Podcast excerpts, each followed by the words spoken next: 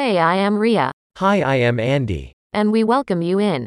The podcast of Great Ideas, Great Life. In today's show, we're gonna talk about. How to use the delete button in your brain to make it more effective. So let's get started.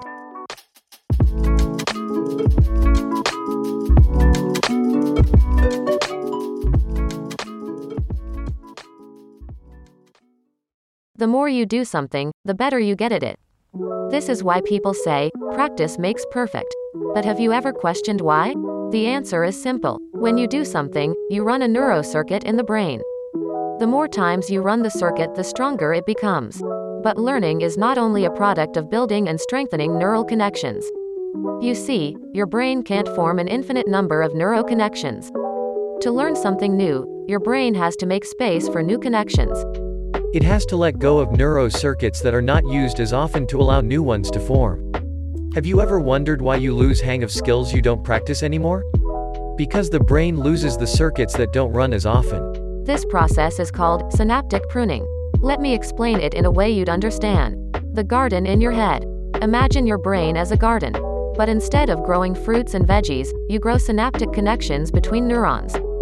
A synapse is a structure that helps a neuron to pass an electrochemical signal to another neuron. These connections help neurotransmitters like dopamine, serotonin, etc. travel across your brain. If the brain is a garden, we need gardeners. And the glial cells are these gardeners. Their job is to ensure that signals travel quickly between the neurons via synapses. Thus, a part of their job as brain gardeners is to remove weeds, kill pests, and rake up dead leaves. They prune the synaptic connections in your brain which are getting used less. Research shows that the connections that get used less are marked by a protein, C1q. When they detect this mark, they bond to the protein and destroy, or prune, the synapse. This is how the gardeners make space for new connections by pruning old ones. How to promote synaptic pruning. When you learn something new, your brain initially builds ad hoc connections that are inefficient. To make these connections more streamlined, the brain has to prune the unused ones. Thus, it helps build efficient pathways for information to travel. The brain does that when we sleep. This is why sleep is critical to encourage this process.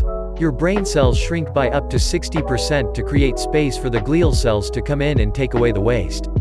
If you've ever found yourself thinking clearly after a good night's sleep, you have experienced the power of pruning. This is why people find it easier to learn new things when they wake up because a lot of empty space has been made to take in new information. In the same light, naps are also helpful to stimulate this process. A 10 to 20 minute nap gives your glial cells a chance to clear some unused connections, leaving you feeling lighter. How to consciously delete connections from your brain. As we learned, the brain is good at pruning the connections that aren't used as often. But we have the power to decide which connections to use and which ones to abandon. The brain will nurture the connections we used regularly and delete the rest. So if you're spending a lot of time on Netflix and social media and less on your job or studies, guess which one of those synaptic connections gets marked for recycling? Thus, the adage, what you focus on grows, makes sense. What you focus on grows because the synaptic connections become stronger. The formula for a healthy, efficient brain is then simple. Focus on what matters to you and not what derails you from your goal, and Get enough sleep for your brain to function well. as you spend more time on things that are important to you, your brain will strengthen it while weeding out the habits that don't serve you. It may not be easy, but it's at least simple.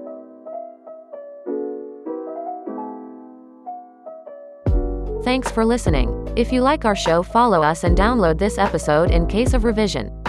And for feedback, link is in the description. Stay tuned with Great Ideas, Great Life for more.